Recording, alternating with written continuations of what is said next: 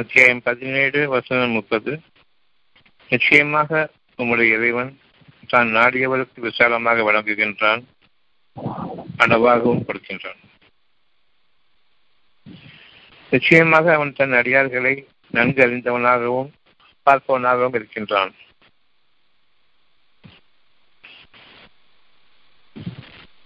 நிச்சயமாக உங்களுடைய இறைவன் யாரெல்லாம் படிக்கிறோமோ அவங்களுக்காக புறப்படுகின்றது. உங்களுடைய இறைவன் சொல்லும் பொழுது உங்களுடைய இறைவன் தான் யாருக்கு நாடுகின்றானோ யாருக்கெல்லாம் தன்னுடைய பொருத்தம் இருக்கிறதாக என்று எண்ணுகின்றானோ தன்னுடைய பொருத்தத்திற்கு யார் வாழ்கின்றார்கள் என்று பார்க்கின்றானோ அத்தகையவர்களுக்கு இரண்டு வகைகளில் தன்னுடைய அருளை கொடுக்கின்றான்.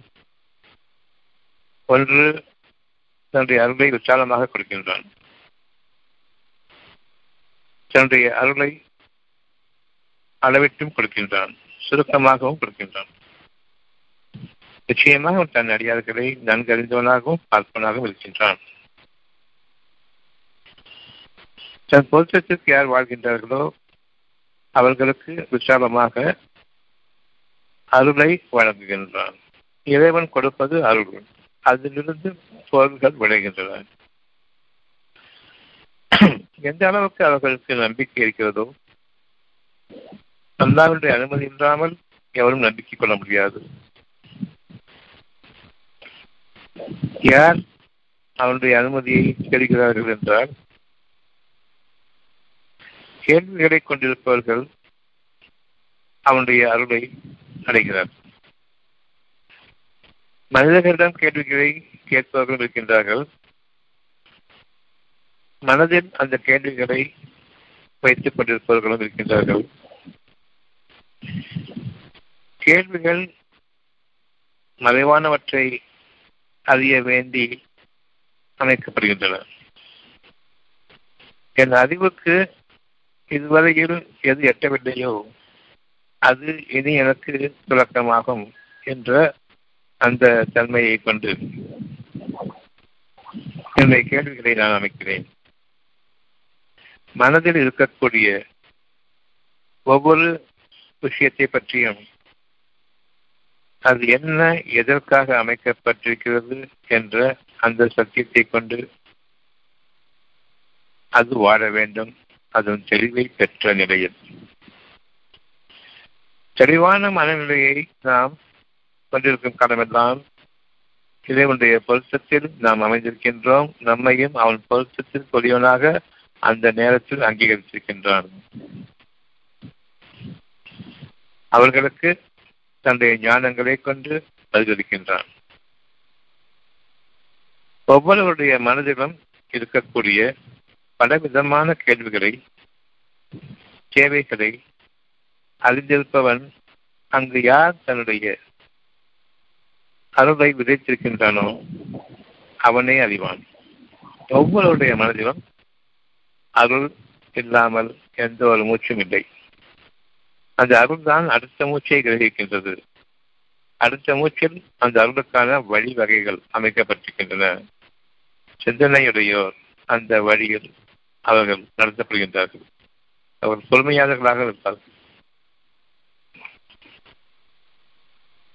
சிந்தனையில் இருப்பவர்களுக்கு எந்த நேரமும் அவர்களுக்கான பொறுமையை இறைவன் அமைக்கின்றான்.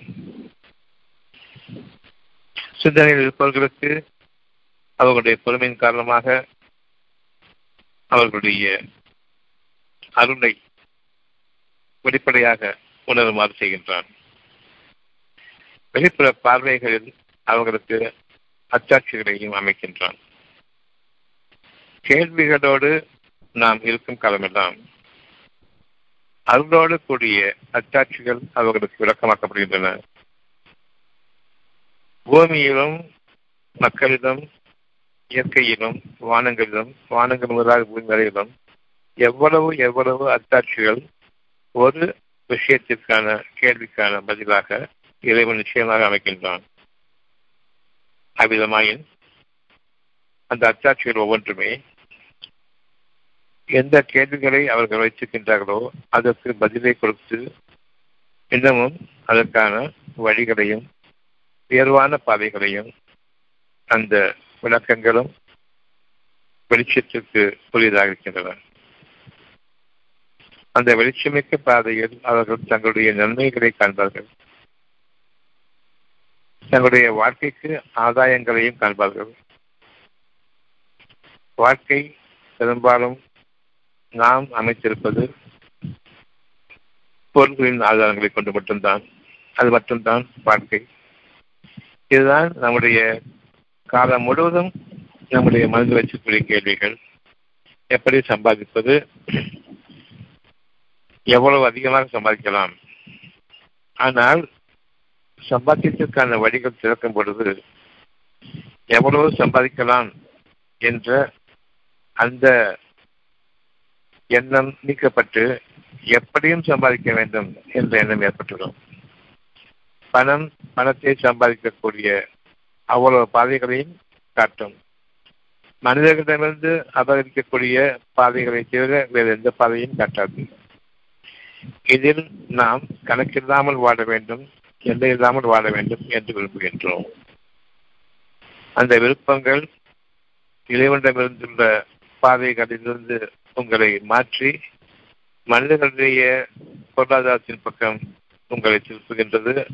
அங்கு மனிதர்களை வேட்டையாட தூண்டுகின்றது அவர்களுடைய வாழ்வாதாரமாக அவர்களும் வைத்திருக்கக்கூடிய அந்த பணம் ஒன்றுதான் வாழ்க்கை என்ற அந்த கோட்பாட்டை கொண்டு யார் வாழ்கின்றார்களோ அவர்களும் தங்களுடைய பாதைகளிலிருந்து வழி மாறியவர்கள் திசை மாறியவர்கள். இறைவனுடைய அருளை கொண்டு வாழ வேண்டும் என்ற அந்த எண்ணம் நீங்கி இறைவனுடைய பாதுகாப்போடு வாழ வேண்டும் என்ற அந்த எண்ணம் நீங்கி அந்த பாதுகாப்பு வாழ்க்கைக்குரியது அந்த வாழ்க்கை நேர்மையான பாதையை கொண்டது. அந்த நேர்மையான பாதைக்கு பாதுகாப்பு வேண்டும். குறுக்கு வழிகளிலும் கோணல் வழிகளிலும் இறைவனுடைய படிமதிக்கு விரோதமாக அவனுடைய பாதையை விட்டும் தானும் விலகி மற்றவர்களின் தடுத்து அவனுடைய பாதையை விட்டும் விலகி இருப்பவர்களுக்கு எவ்வளவு தூரம் பொருளடிப்படையில் வாழ்ந்து வருவதன் காரணமாக அவர்களுக்கு அவருடைய தேவைகளை சுருக்கிவிட்டானோ அவர்களே கஷ்டத்தோடு வாழ்ந்து கொண்டிருக்கும் பொழுது அவர்களுக்கு எந்த நேரமும் முடிவு ஏற்பட்டுள்ளதா அவர்களும் கேள்விகளோடு இருக்கின்றார்கள் எனக்கு ஏன் இந்த நிலை என்று. அவர்களுக்கான அந்த புதிய பகுதியில் அவர்களை ஏழையாகவோ அல்லது இயலாதவர்களாகவோ அல்லது வாழ்க்கையில் தலைமட்டமாக ஆக்கப்பட்ட நிலையிலோ அவர்களுடைய வாழ்க்கை நடந்து கொண்டிருக்கின்றது. வெகு சீக்கிரம் அவர்களுடைய பொருட்கள் அவர்களை விட்டு நீங்கும் நீங்குவதற்கு முன்பாக இறைவனுடைய அருளோடு அவர்கள் தடுக்கவும் நிச்சயமாக சாத்தியம் உண்டு. அப்படிப்பட்ட நிலையில் நாம் பணம் இருப்பதன் காரணமாக அதிகாரம் இருப்பதன் காரணமாக அத்தகைய மனிதர்களுடைய சுருக்கப்பட்ட பொருளாதாரத்தையும் அபகரிக்க வேண்டி வேட்டையாடுகின்றோம் இந்த நேரத்தில் அவர்கள் கொஞ்சம் கொஞ்சம் நம்பிக்கையையும் இழப்பார்கள். அதற்கும் நாம் காரணமாகிவிடுவோம். அவர்களுடைய வாழ்க்கை விடிவு பெறாமலேயே அவர்களின் பாதையில் திரும்பாமலேயே இறைவனை நிராகரித்த நிலையில் அவர்கள் மரணிப்பார்கள். அதை பற்றி நமக்கு கவலையும் தெரியாது. ஒரு கடன் காலம் கூட அந்த கடனை வசூலிக்கிறதுக்காக வேண்டி அவன் செத்தாலும் சரி கடனை வசூலிக்க வேண்டும். அவன் உயிரோட இருந்தாலாவது அவனை வாழ வச்சு உழைக்க வச்சு வேலை செய்ய வச்சு கொஞ்சம் கொஞ்சமா அந்த கடனை பட்டி என்ன இவங்க வச்சிருக்காங்களோ அதனுடைய விளைச்சல்கள் அது அதனுடைய பங்குகளாக கடன் பக்கம் வாங்கும் பொழுது அசல் ஒரு பக்கம் வட்டி ஒரு பக்கம் என்று பல பங்குகளை வைத்திருக்கின்றார்கள். அவ்வளவையும் கூட இவர்களால் பெற முடியும். ஆனாலும் மனிதனை வேட்டையாட வேண்டும் என்பதுதான் ஒரே குறி. ஏகப்பட்ட பணம் இருக்கின்றது. அதே நேரம் கொஞ்சம் காசு தான் வட்டியாக தரணும். அதை நீ தந்தே ஆகணும். தரலன்னு சொன்னால் நீ சாகு. எனக்கு காசு கிடைக்காட்டோட பரவாயில்ல நீ செத்து போயிடணும். ஆக அவர்கள் மரணத்தின் விளிம்பின் வரைக்கும் அவர்கள் அடித்து செல்கின்றார்கள் அவர்களை சாகடிக்கின்றார்கள். அதன் பின்னர் அவர்கள் சுற்றி எழுதிவிடுகின்றார்கள் பணம் கிடைக்காவிட்டாலும் பரவாயில்லை. அவன் செத்து விட்டான். பணம் தாட்டாலும் பரவாயில்ல. அவன் சாகடிக்க விட மாட்டேன். இவ்விதமாகத்தான் அவர்கள் செயல்படுகின்றார்கள். ஒவ்வொருவரும் உலகத்தின் பொருள்களை நாடி செல்லும் பொழுது இவ்வுலக வாழ்க்கையை அவர்கள் நாடும் பொழுது தாங்களும் வழிகட்டு பிறருடைய வாழ்க்கையும் கெடுத்து பிறருடைய வாழ்க்கையையும் அவர்கள் சீரழித்து இன்னும் எவ்வளவு துன்பங்களை கொடுக்க முடியுமோ அந்த அளவுக்கு துன்பங்களை கொடுத்து பின்னர் அவர்கள் அவர்களையும் வேட்டையாடுகின்றார்கள். தாங்களும் ஒரு கெட்ட வாழ்க்கையை வாழ்ந்த உதாரணமாகவே அவர்கள் பாதிப்பார்கள் இவர்களை இறைவன் பார்க்கவில்லை. அவர்களை கேட்கவும் மாட்டான். அவர்களை தூய்மைப்படுத்தவும் மாட்டான். இறுதி நாள் வரையில் அவர்களுடைய இருதயங்கள் மீது முத்திடப்பட்டு விட்டது இறைவன் பக்கம் திரும்புவதற்கு வழியே கிடையாது. இப்படிப்பட்ட மக்கள் வாழ்ந்து கொண்டிருக்கிற வாழ்க்கை சுகபோகமான வாழ்க்கை. சுகபோகமான வாழ்க்கையில் அவர்கள் வாழ்ந்து கொண்டிருக்கும் பொழுது தாங்கள் மிதமிஞ்சிய வாழ்க்கையில் வாழ்கின்றோம். விரைவில் பயனை அடைந்து விட்டோம் தங்களை போன்று இவ்வளவு குபேரத்தனமான வாழ்க்கை அமோகமான வாழ்க்கையை எவரும் வாழவில்லை என்ற அந்த எண்ணத்தோடு அவர்கள் பெருமிதத்தோடும் பெருமையோடும் அவர்கள் வாழ்ந்து கொண்டிருக்கின்றார்கள். பெருமை கொண்ட மனிதர்களையும் பெருமிதம் கொண்ட மனிதர்களையும் நிச்சயமாக இறைவன் நேசிப்பதில்லை. அவர்கள் தங்களுடைய செல்வ செருக்கையே அதிகமாக நம்பி தங்களுடைய பொருள் தங்களுடைய ஆதிக்கத்தின் கீழ் இருக்கின்றது. இவ்வளவுதான் தாங்கள் கடவுளுக்கும் மேலானவர்கள் என்று எண்ணிக்கொண்டிருக்கின்றார்கள். கடவுள் என்பது கடந்த உள்ளமாக இருக்கின்றது. மனிதர்களுடைய அறிவை கடந்ததாக இருக்கின்றது. கடவுள் என்பது இதனுடைய கட்டளை கடந்து உள்ளத்தின் பக்கம் வா என்பது. உன்னுடைய அறிவையெல்லாம் கடந்து மனிதனுடைய போக்குகளை எல்லாம் கடந்து உள்ளத்தின் பக்கம் வா. கடவுள் என்பது ஒரு கட்டளையாக இருக்கின்றது. அந்த கட்டளையை இருக்கின்றார்கள் கடவுள் என்று இறைவன் உள்ளத்தின் பக்கம் மனசாட்சியத்தின் பக்கம் திரும்ப அங்கு நீ தவறடித்துக் கொண்டிருக்கின்றாய் என்பதை நீ அறிவாயாக. பாவ மன்னிப்பு கேடு. இவையெல்லாம் இறைவனிடமிருந்துள்ள கட்டுரையாக அவருடைய உள்ளத்தில் இருக்கும் நிலையிலேயே அவர்கள் புறக்கணிக்கின்றார்கள் அலட்சியப்படுத்துகின்றார்கள். கடவுள் தான் தான். தான் மனசாட்சியத்தை விட்டுவிட்டவன். மனசாட்சியத்தை எப்பொழுதோ அடித்து விட்டவன். அதன் காரணமாக தான் கடவுளாக இருக்கின்றேன். உள்ளம் அவர்களுக்கு கிடையாது மூடப்பட்டு விட்டது இனி அவர்களுக்கு தூய்மையான எண்ணமும் கிடையாது. அசுத்தமான எண்ணங்கள் தான். அவருடைய வாழ்க்கையும் நிச்சயமாக தலைகீழாக மாறிவிட்டது. உயர்வான வாழ்க்கை இனி தலைமட்டமான வாழ்க்கையாக உலகத்தினுடைய பொருள்களை அபகரிப்பதுமாக அவர்கள் மிகக்கூடிய விலங்குகளை போன்று வாழ்வார்கள். அத்தகைய மனிதர்களிடையே நாம் வாழ்ந்து கொண்டிருக்கின்றோம். இப்பொழுது நீங்கள் உங்களுடைய வாழ்க்கையை கடவுள் கடந்து உள்ளத்தின் பகிர்ந்திருப்பீர்கள் இதனுடைய கட்டளை நம்முடைய உள்ளத்திற்கு கடந்து உள்ளத்தின் பக்கம் திரும்பிடுங்கள் உங்களுடைய மனிதர்களுடைய போக்குகள் எல்லாம் கடந்து விடுங்கள். உள்ளத்தின் பக்கம் திரும்புங்கள். மனசாட்சியத்தை உறுதியாக பற்றிக் கொள்ளுங்கள். அந்த சாட்சியம் உங்களுடைய வாழ்க்கையினுடைய ஆதாரம். அங்கு இறைவனுடைய அருள் உங்களுக்காக இருக்கின்றது. அந்த அருள் உங்களுக்காக பொருள்களை விளைவிக்கும். உங்களுக்கு பிரத்யேகமாக. எந்த அடிப்படையில் தான் இறைவன் சொல்கின்றான்? தான் நாடியவருக்கு தன்னுடைய நேசத்திற்கு உரியவர்களுக்கு யார் இறைவனுடைய குணங்களை கொண்டு பொறுமையோடும் அடக்கத்தோடும் வாழ்கின்றார்களோ? மனிதர்களிடம் சாந்தத்தோடும் இறைவனிடம் சமாதானத்தோடும் வாழ்கின்றார்களோ? அவர்களுக்கு விசாலமாக அருளை வழங்குகின்றான். நாடியவருக்கு அதிகமாக வழங்குகின்றான் என்பது அருள் செல்வம் பொருட்செல்வம் கிடையாது. அந்த அருளிலிருந்து செல்வத்தை அவர்களுக்காக படிக்கின்றான். அது அருளோடு நிறைந்தது. மனிதர்களுக்கும் பயன்படும்.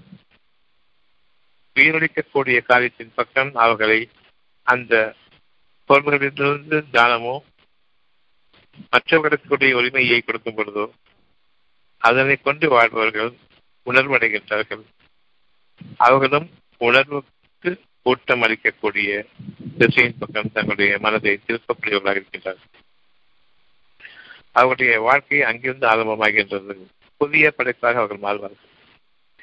இவ்விதமாக தன்னுடைய அருளை விசாலமாக கொடுக்கின்றான். தன் அருளை சொருக்கி பொருள்களையும் விசாலமாக கொடுக்கின்றான். தன் அடியார்களை அவன் இரு வேறு திசைகளில் அவர்கள் வாழ்ந்து கொண்டிருக்கும் பொழுது அவர்களை தன் பக்கம் அரவணைத்துக் கொள்வதற்காக கருணையை கொண்டு அருளை அவர்களுக்கு கொடுக்கின்றான். அருள் மிகுதியாக கொடுத்து பொருள்களை பற்றி அவர்களுக்கு கவலைதான் ஆக்குகின்றான். யார் பொருள் நடிப்பில் வாழ்கின்றார்களோ அவர்களுக்கும் கேள்வி ஞானம் காரணமாக அந்த சிந்தனையை அவர்களுக்காக கொடுக்கின்றான். தெளிவை கொடுக்கின்றான். அந்த தெளிவான பாதையில் பொருள்களை வசமாக்குகின்றான் அவர்கள் பொருள்கள் அடிப்படையில் வாழ்வதன் காரணமாக வாழ்ந்ததன் காரணமாக. யார் தங்களுடைய பொருள்களை அவர்களுக்கு குறைவாக இருந்தாலும் அவர்களுக்கு அதிகமாக இருந்தாலும் கொடுத்து உதவுகின்றார்களோ அவர்கள் அறிய வேண்டும். அருளை கொண்டிருக்கக்கூடிய அந்த பொருள்கள் இவர்கள் கையில் இருக்கக்கூடிய பொருள்கள் அருள் மிகுந்ததாக இருக்கின்றது. அந்த அருளை கொண்டு கொடுக்கும் பொழுது அவர்கள் உணர்வடைகின்றார்கள். அவர்களுக்கு நடுவிசம் செய்யும் பொழுது அவர்களுடைய மனமானது மனிதர்களை கடந்து குண்டத்தின் பக்கம் சாட்சியங்களின் பக்கம் அத்தாட்சிகளின் பக்கம் மனதின் சாட்சியமாக அமைந்திருக்கக்கூடிய அவர்களுடைய உள்ளத்தின் பக்கம் ஆன்மாவின் பக்கம் திரும்புகிறது. அங்கு அவர்கள் தங்களுடைய வாழ்க்கையை பெரும்பாலும் வாழ்கின்றார்கள். பெரும்பாலும் அந்த உள்ளம் காட்டக்கூடிய வழியில் அவர்கள் செல்கின்றார்கள். அதில் அவர்களுடைய பொருள் தியாகங்கள் அடங்கியிருக்கின்றன. அந்த தியாகங்களை இவருடைய அனுமதியைக் கொண்டே அவனுடைய வழிகாட்டுதலை கொண்டே இவர்கள் செலவு செய்கின்றார்கள். மற்றவர்களுக்கு உபயோகமான விஷயங்களையும் கூறுகின்றார்கள். நேர்வழிப்படுத்துகின்றார்கள். மனசாட்சியத்தை அவர்களுக்கு புதுப்பிக்கின்றார்கள். அவர்களுடைய ஒவ்வொரு பேச்சும் அவர்களுக்கு ஒரு புதிய வாழ்க்கையை அவர்களுக்கு அறிமுகப்படுத்துகின்றது. ஒவ்வொரு நாளும் அவர்கள் புதிய வாழ்க்கையை அமைகின்றார்கள். அந்த வாழ்க்கையில் அவர்கள் தங்களுடைய இறைவனுடைய ஒளியையும் அவனுடைய ஆகுதையும் அவனுடைய நெருக்கத்தையும் அவனுடைய சந்திப்பையும் கொண்டு இன்னும் தங்களுடைய பாதையில் தங்களை உறுதிப்படுத்திக் கொண்டவர்களாக வாழ்கின்றார்கள். தான் நாடியவருக்கு அத்தியம் பதினேழு வசனம் முப்பது. நிச்சயமாக உங்களுடைய இறைவன் தான் நாடியவருக்கு விசாலமாக வழங்குகின்றான் அருளை வழங்குகின்றான். எல்லாருமே நம்ம நினைச்சுக்கிறோம் பொருளை வச்சுக்கிட்டு நமக்கு அருள் இல்லையோ இறைவனுடைய நெருக்கம் நம்மகிட்ட இல்லையோ? அவன் பொருத்தம் நமக்கு இல்லையோ? நம்ம ஏன் இதில் சோதிக்கலாம்? இன்னும் ஏன் நம்ம நிலைமை இப்படி இருக்குன்னு நினைச்சுக்கிட்டு இருக்கிறோம்? இல்லை. ஒவ்வொரு நாளும் நீங்கள் கிரகிக்கக்கூடிய இந்த அத்தியாயங்களும் இந்த வாக்குகளும் சத்திய வாக்குகளும் உங்களை நெஞ்சத்தோடு இணைந்து வாழ்வதற்கு வழிவகுக்கின்றன. இதற்கு நிகரான ஒரு விசாலமான இருதயம் கொண்டவர்களாக எவ்வளவு பொருட்களை சென்றாலும் வாழ முடியாது. உலகத்தினுடைய அவ்வளவு பொருட்களையும் நீங்கள் சொந்தப்படுத்திக் கொண்டிருந்த போதிலும் அவ்வளவையும் வெற்றியுடன் நாடுவோம். நம்முடைய நெஞ்சத்திற்கு ஒரு வேதனை பற்றுமானால். ஒவ்வொருவரும் அறிந்து கொள்ளட்டும். இறைவனுடைய வாக்குகள் உங்களுக்காக நாளைய வாழ்க்கைக்கு உறுதிப்படுத்துகின்றன. பொருள்களின் அடிப்படையை விட்டு விளக்குங்கள் இப்பொழுது உங்களுடைய வாழ்க்கையை நிகழ்த்தி கொண்டிருப்பவன் இறைவன் தான் உங்களுடைய பொருளாதாரத்தையும் சீராக வைத்திருப்பவன் இறைவன் தான் எந்த நேரத்திலும் உங்களுடைய மனதை கவனியுங்கள். அங்கு உங்களுடைய வாக்குகள் உங்களுடைய போக்குகள் இருக்கின்றதா? அல்லது இறைவனுடைய வாக்குகள் அங்கு இருக்கின்றனவா? என்பதை கவனியுங்கள். எது அங்கு இருக்கின்றதோ அதில் உங்களுடைய மனதை மாறும். உங்களுடைய போக்குகளில் உங்களுடைய மனம் வைத்திருக்கும் பொழுது அங்கு இறைவனை பற்றிய எண்ணம் இருக்காது. உங்களுடைய போக்குகளில் நீங்கள் சென்று கொண்டிருக்கும் பொழுது கவலை நிஜம் கவலைகளோடவே பெரும் எதிர்பார்ப்பை மனதில் கொண்டு நீங்கள் வாழ்கின்றீர்கள். அந்த பெரும் எதிர்பார்ப்பு இரு வகையானது. நாம் சம்பாதிப்ப சம்பாதிப்பது சம்பாதிக்க இருப்பது சம்பாதிக்க இருப்பது என்ன? எவ்வளவு நாம் சம்பாதிக்க வேண்டியிருக்கிறது?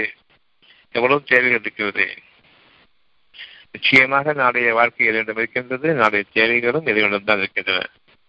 எப்படி அந்த தேவைகள் நம்மிடம் இருப்பதாக நாம் எண்ணிக்கொண்டிருக்கின்றோம் நாம் அந்த தேவைகளை கொண்டிருப்பவர்களாகவும் தேவைகளை நாம் நிறைவேற்றுவதாக இருக்கின்றோமே எவ்வளவு நாம் சம்பாதிக்க வேண்டியிருக்கிறது என்று எண்ணிக்கொண்டிருக்கின்றோமே எந்த வகையில் இது நியாயமானது? இன்னைக்கு எனக்கு ஒரு பெரிய துயரமான சம்பவம் நடக்கின்றது. இதனை ஒரு நொடிப்பொழுதுக்கு முன்பாக நான் அறியாதவன். அப்படி இருக்க நாளைய வாழ்க்கையில் என்னுடைய தேவை பாதுகாப்பு. என்னுடைய மனதுக்கான பாதுகாப்பு. கவனத்தின் குறைவின் காரணமாக எனக்கு பலவிதமான இடர்பாடுகள் ஏற்படுகின்றன சோதனைகள் ஏற்படுகின்றன. துன்பங்களை நான் அடைகின்றேன். நினைத்திருக்கக்கூடிய நோய்களிடம் நான் ஆகிவிடுகின்றேன். மனம் பலவீனம் அடைந்துவிட்டது என்னுடைய மனதுக்கு ஏற்பட்ட இந்த அடியில் என்னுடைய வாழ்க்கையை செத்துவிட்டது போன்று நான் எண்ணுகின்றேன் இவையெல்லாம் எந்த நேரத்தில் எப்படி நடக்கும் என்று தெரியாது. ஆனால் பொருள் ஒன்றை மட்டுமே குறிவைக்கின்றோமே இந்த வாழ்க்கையினுடைய போக்கை தன்னுடைய அடியார்களிடத்தில் இறைவன் கவனிக்கின்றான். தன்னுடைய அடியார்கள் யார் என்றால் யார் இறைவன் அடக்கி ஆள்கின்றானோ அவர்கள் அடக்கத்தோடு வாழ்வார்கள். கோபத்தின் போது அடங்குவார்கள் மனிதர்களை மன்னிப்பவராக இருப்பார்கள். தாங்கள் குறைவாக கொண்டிருந்தாலும் நிறைவாக கொண்டிருந்தாலும் அதிலிருந்து மனிதர்களுக்கு கொடுத்து உதவுவார்கள் இன்னமும் தங்களுக்கு அதன் காரணமாக குறைவு ஏற்பட்டுள்ளதாக கருத மாட்டார்கள். நிச்சயமாக குறைபட்டதாக அவர்களையும் இறைவன் விட்டுவிடவும் மாட்டான். இவருடைய நம்பிக்கையும் இவருடைய வாக்கும் ஒரு சேர நிறைவேறி கொண்டிருக்கும் ஒவ்வொரு நாளும் பொழுதும். ஆனாலும் இந்த நாளில் இது இன்று நான் பாதுகாக்கப்பட்டுக் கொண்டிருக்கிறேன் என்பதை அவர்கள் சிந்தித்து உணராமல் நாளைய வாழ்க்கைக்கு சென்று விடுகின்றார்கள். இவர்கள் நன்றி மறந்தவர்களாக ஆகிவிடுகின்றார்கள். அதன் காரணமாக இவர்களுடைய நம்பிக்கையினுடைய ஆற்றலும் குறைகிறது. தன் அடியார்களை அவன் நன்கறிந்தவனாக இருக்கின்றான். அதன் காரணமாகவே தான் நாடுவோருக்கு சீக்கிரமாகவே கொடுத்து விடுகின்றான் அவர்களுடைய பொருள்களை. அதிகமாகவும் கொடுத்து விடுகின்றான். இப்பொழுது அவர்கள் செலவு செய்கின்றார்கள். தங்களுக்கும் செலவு செய்கின்றார்கள் பிறருக்கும் செலவு செய்கின்றார்கள். இருந்த போதிலும் யார் பொறுமையை கடைபிடித்து சொற்பமாக கொண்டிருக்கக்கூடிய நிலையிலும் மனிதர்களுக்கு உதவுகின்றார்களோ அவர்களை இறைவன் நேசிக்கின்றான். தன்னுடைய நாட்டத்திற்கு இன்னும் நெருக்கமாக ஆக்கிக் கொள்கின்றான். தன் அருளுக்கும் அவர்களை சொந்தமாக்கிக் கொள்கின்றான். தங்களுடைய அருளுக்கு இரண்டு அருளுக்கு அவர்களை உரிமைப்படுத்துவதாகவும் ஆக்கிவிடுகின்றான் இந்த வகையில் நம்முடைய இறைவன் நம்மை பார்ப்பவனாகவும் நம்முடைய உள்ளத்தின் தேட்டங்களை செவியேற்பவனாகவும் இருக்கின்றான். அந்த செவியேற்றலில் இறைவன் அவர்களுக்கு புரியதை எந்த குறைவும் இல்லாமல் கொடுக்கின்றான் என்பதையும் நாம் அறிய வேண்டும். தன் அருளுக்கு சொந்தமாக யார் என்பதை இறைவன் நிச்சயமாக நன்கறிகின்றான் இன்னமும் தன் அருளை விட்டும் விலகியவர்களையும் அவன் பார்க்கின்றான். நம்பிக்கை கொண்ட மக்கள் இறைவனுடைய அருளை ஆதரவு வைத்து அந்த அருளில் தங்களுடைய உள்ளத்திற்கான ஆதாரம் அந்த உள்ளமானது மனது கருதிக்கூடிய அமைதியையும் சுகத்தையும் அவர்கள் பிரதானமாக காண்பார்கள் காண்பார்கள். மனதிற்கு கிடைக்கக்கூடிய அந்த சுகத்தை அவர்கள் பிரதானமாக காணும் பொழுது நிச்சயமாக இறைவன் அவர்களுடைய வாழ்க்கையை சீரமைக்கின்றான். உள்ளத்தில் அவர்கள் அதிகமாக வாழ வேண்டி இறைவன் அவர்களுக்கு சோதனைகளையும் கொடுக்கின்றான். உள்ளத்தில் அவர்கள் அதிகமாக வாழ விரும்பி அவர்களுக்கு நன்மைகளையும் அதாவது உள்ளத்தின் நன்மைகள் எந்த நேரத்திலும் கவலையே இல்லாத வாழ்க்கையை அவர்கள் வாழ்வதற்காக அவர்களுக்காக இறைவன் நிச்சயமாக திட்டமிடுகின்றான் அந்த வாழ்க்கை சமீபமாக அவர்களுக்கு அமையும். அதற்கு முன்பாக மனதில் அவர்களுடைய வாழ்க்கை அமைந்து விட்டதை அவர்கள் உணர்வார்கள். இறைவனுடைய வாக்குறுதியின் மீது அவன் நிச்சயமாக வாக்கு மீறாதவன் என்ற அந்த எண்ணத்தை அவர்கள் தங்களுக்கு அறிவுறுத்திக் கொள்கின்றார்கள். அதுவும் உண்மைதான். நிச்சயமாக அவர்கள் நிறைவேற வேண்டியது நிறைவேறிய தீரும். பதினேழு இருபத்தி எட்டு. நீங்கள் குறைவாக கொண்டிருந்தாலும் சரி அதிகமாக கொண்டிருந்தாலும் சரி உங்களுடைய இறைவனின் பாதையில் இறைவனுடைய வழியில் அவனுடைய வாக்குகளின் மீது உறுதியாக நிறுத்துங்கள் அருள் ஒவ்வொருவருக்கும் நிறைய இருக்கின்றது. அந்த அருளை உபயோகப்படுத்துங்கள். பொருள்களை கொடுக்கும் பொழுது உங்களுக்கு நன்மையானதை கொடுக்க வேண்டும் என்று இறைவன் கட்டிடுகின்றான் தீமையானவற்றை தேடி அவற்றிலிருந்தும் செலவழிக்க நாடாதீர்கள் என்று இறைவன் கூறுகின்றான். நன்மையானவற்றிற்கு கொடுக்க வேண்டும் என்றால் என்னுடைய பொருள்களில் அருள் இருக்க வேண்டும். அந்த அருள் இல்லாத நிலையில் நான் கொடுப்பது என்பது செச்ச பொருளை கொடுக்கின்றேன். எனக்கும் அதில் கொடுத்து விட்டோமே என்ற ஒரு எண்ணம் இருக்குமே தவிர இதமும் கொடுக்க வேண்டும் என்ற அந்த அருள் அங்கு குறைந்திருக்கும். இத்தகையோருக்கு இறைவன் நாடுகின்றான் விசாலமாக தன் அருளை கொடுக்கின்றான். அந்த அருள் எவ்வளவு விசாலமாக இருக்கின்றது என்றால் தங்களுக்கு தேவைகள் இருக்கும் பொழுது அந்த தேவைகளுக்கு ஒரு பொருளாதாரத்தினுடைய நெருக்கடி இருக்கும் பொழுது அவர் எப்படி வாழ்வார்கள்? அத்தியாயம் பதினேழு வருஷம் இருபத்தி எட்டு உங்களுடைய இறைவனின் அருளை ஆதரவு வைத்து எதிர்பார்த்திருக்கும் சமயத்தில்.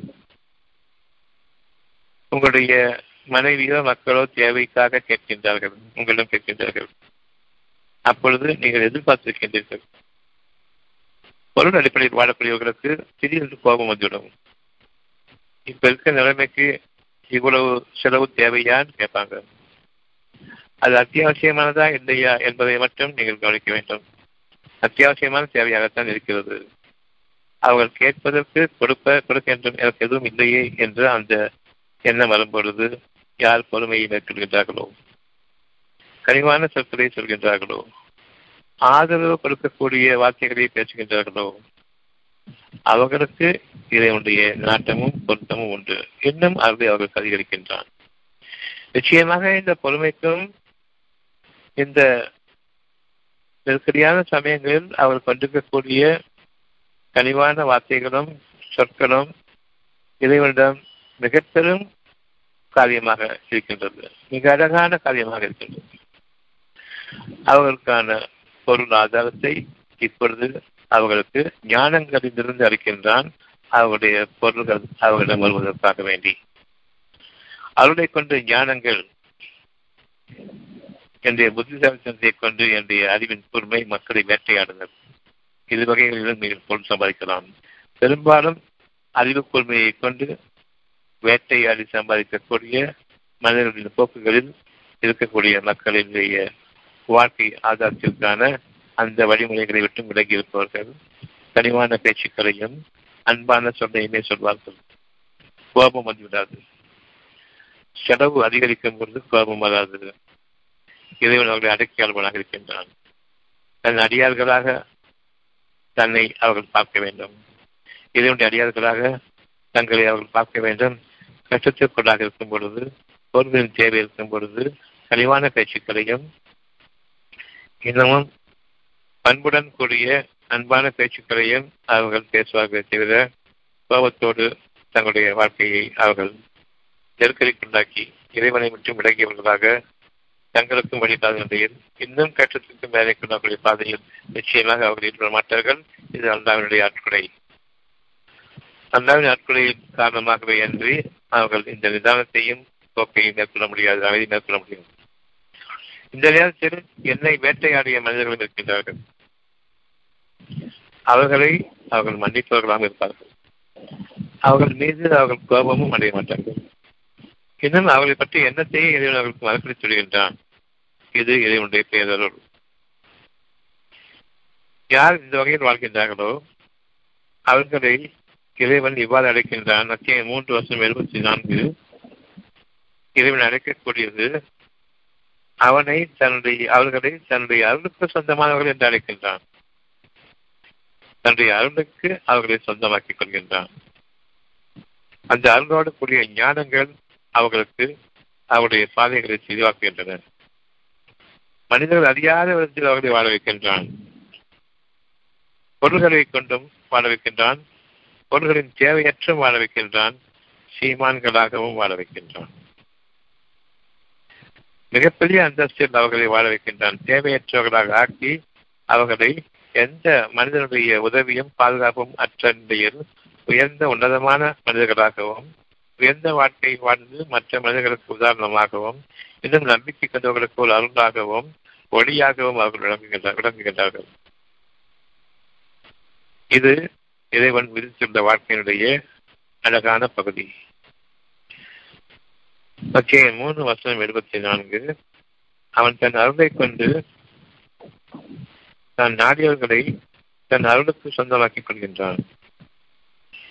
இன்னும் அல்லாஹ் இவர்கள் மீது மகத்தான இறக்கமுடையவர் மனிதர்களை யார் மன்னித்து வாழ்கின்றார்களோ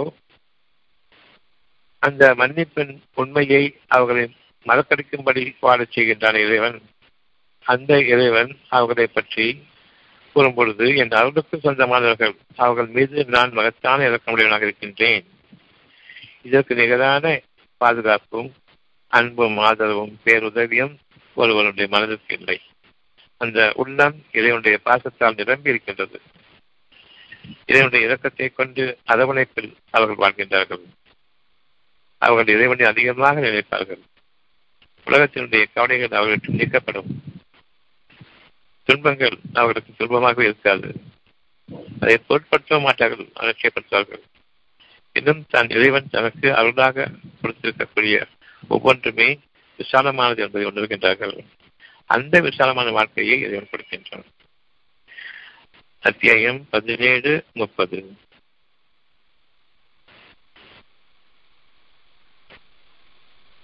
நிச்சயமாக உங்களுடைய இறைவன் தான் நாடியவருக்கு விசாலமாக வழங்குகின்றான். இந்த வேதத்துல குரான்ல இந்த விஷயங்கள் படிக்கும் பொழுது விசாலமாக வழங்குகின்றான். சுருக்கியும் கொடுக்கின்றான் இருக்கும் பொழுது உங்களுடைய மன வளத்தை அது குறிக்கிறதே தவிர பொருளுடைய பெருக்கத்தை உலகத்தினுடைய ஜடப்பொருள்கள் அறியக்கூடிய பொருள்கள் அதனுடைய அதிகரிப்பை பற்றி பேசவில்லை என்பதை நாம் அறிய வேண்டும். எப்பொழுது அருளை சுருக்குகின்றானோ அப்பொழுது நீங்கள் விரும்பக்கூடிய உலகத்தின் பொருள்களை விசாலமாக்குகின்றான் இரண்டும் அவன் புறத்திலிருந்து நமக்கு நிகழ்கின்றது. யார் பொருளாதாரம் குறைந்துவிட்டால் மனம் பதைத்துவிடுமோ? அதன் காரணமாக செய்தான் அவர்களை வடிகட்டிவிடலாமோ அத்தகையவர்களுக்கு பொருளையும் விசாலமாக்குகின்றான் யாருக்கு பொறுமை இருக்கின்றதோ அவர்களுக்கு அருளை விசாலமாக்குகின்றான் குரான்ல எங்க படிச்சாலும் சரி அவன் தன் அருளிலிருந்து வழங்குகின்றான்.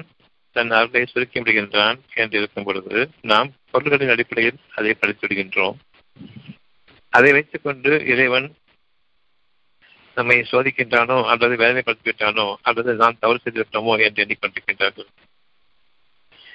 எவ்வளவோ கஷ்டத்தில் அவர்கள் வாக்கப்படும் பொழுதும் இறைவன் அவர்களை பற்றி நன்கறிந்தவன் தன் அடியார்களை பற்றி அவன் நன்கறிந்தவனாக இருக்கின்றான். இவர்கள் நிச்சயமாக பொறுத்துக் கொள்வார்கள். இவர்கள் என்னுடைய அருளுக்குரியவர்களாக நான் அமைப்பதை பற்றி அவர்கள் நம்பிக்கையும் கொள்கின்றார்கள்.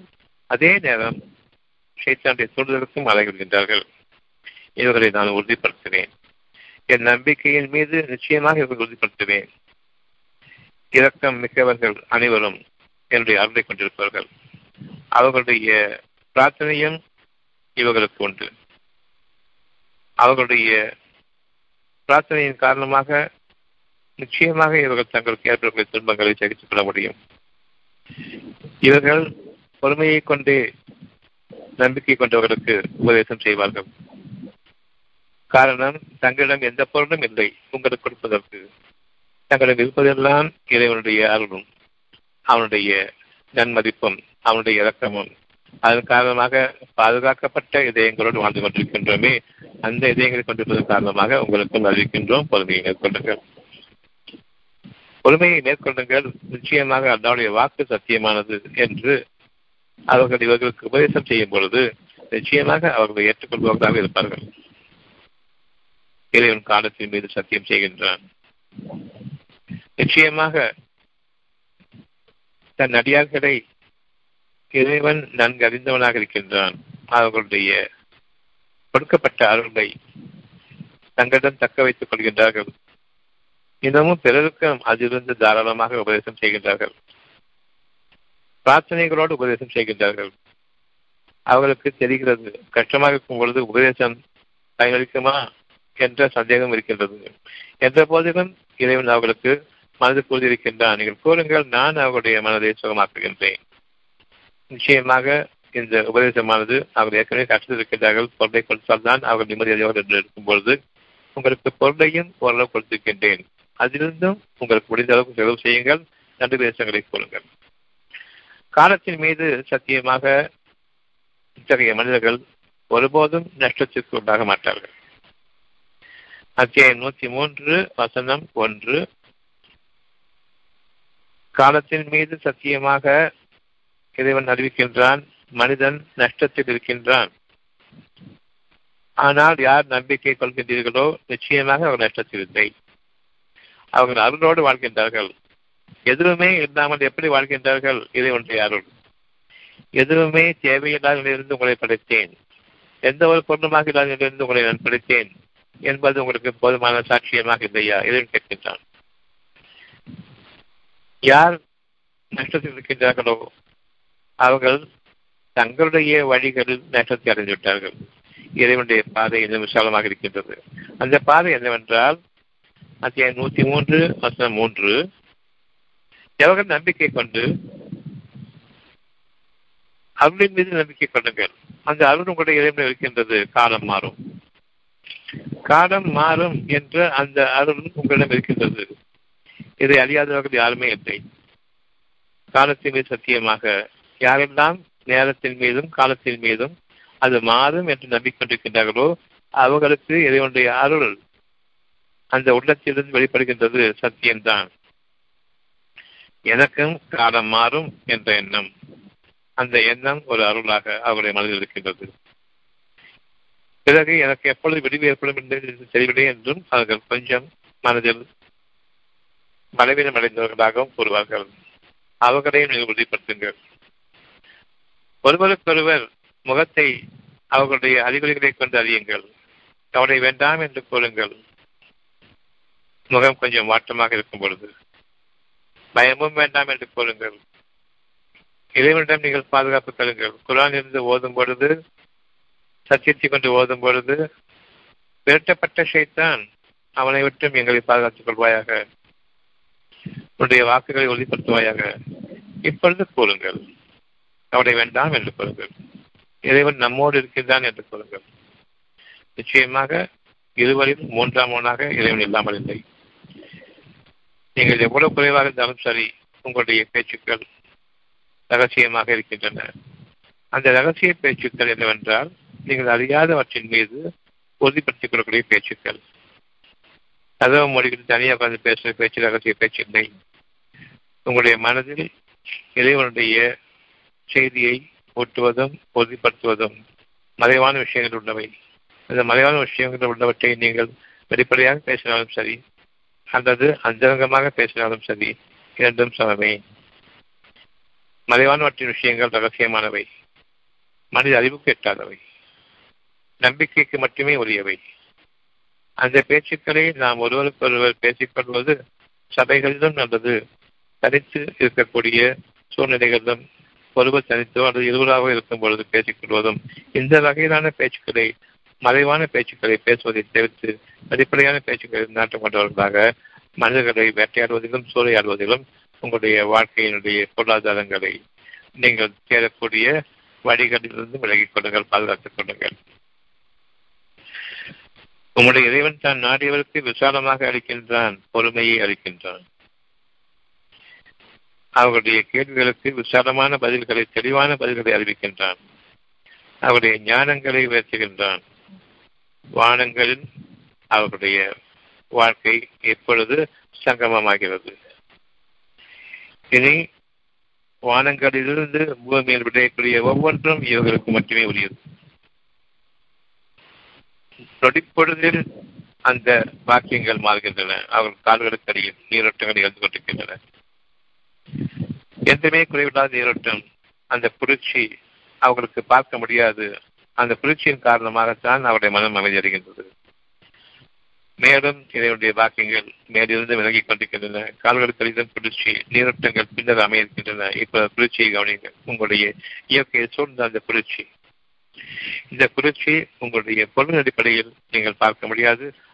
அருளின் அடிப்படையில் மனக்கண் குளிர்ச்சி அகப்பார்வையின் குளிர்ச்சி அங்கு வெப்பம் தீண்டவில்லை. யார் மீதும் பெருமையோ யார் நீங்கள் பெருமை கொள்ளக்கூடிய வெப்பமோ யார் மீதும் பொறாமை கொள்ளக்கூடிய தீயோ உங்களை பற்றாது.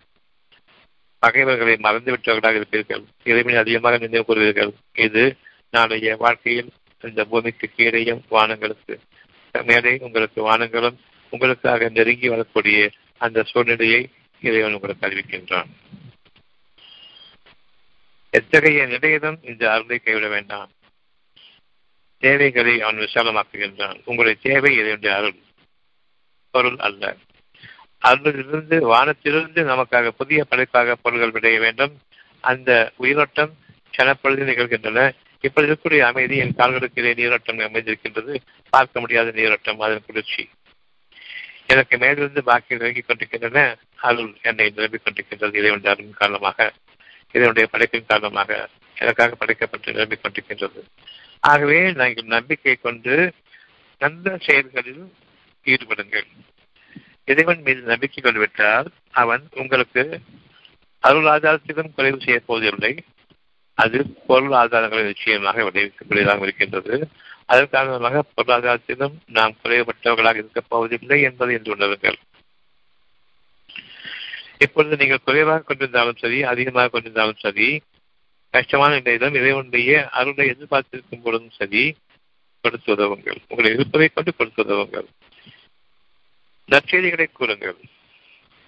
கொஞ்சம் பொருள்களிலிருந்தும் உங்களுக்கும் கீழாக இருக்கின்றார்களே அவர்களை பற்றி உங்களை இறக்கணுமானால் அவர்களுக்கு நீங்கள் கொடுத்துதவுங்கள் அவர்கள் கொடுப்பதை நீங்கள் பிரதானமாக கொள்வீர்கள் உங்களுக்குரிய தேவைகளை நீங்கள் பின்னரும் நிறைவேற்றிக் கொள்ள முடியும். அவர்களுக்கு கொடுப்பதைக் கொண்டு உங்களுடைய இறைவன் கவனிக்கின்றான். நிச்சயமாக அவனுடைய அடியார்களாக நாம் இருக்கின்றோம்.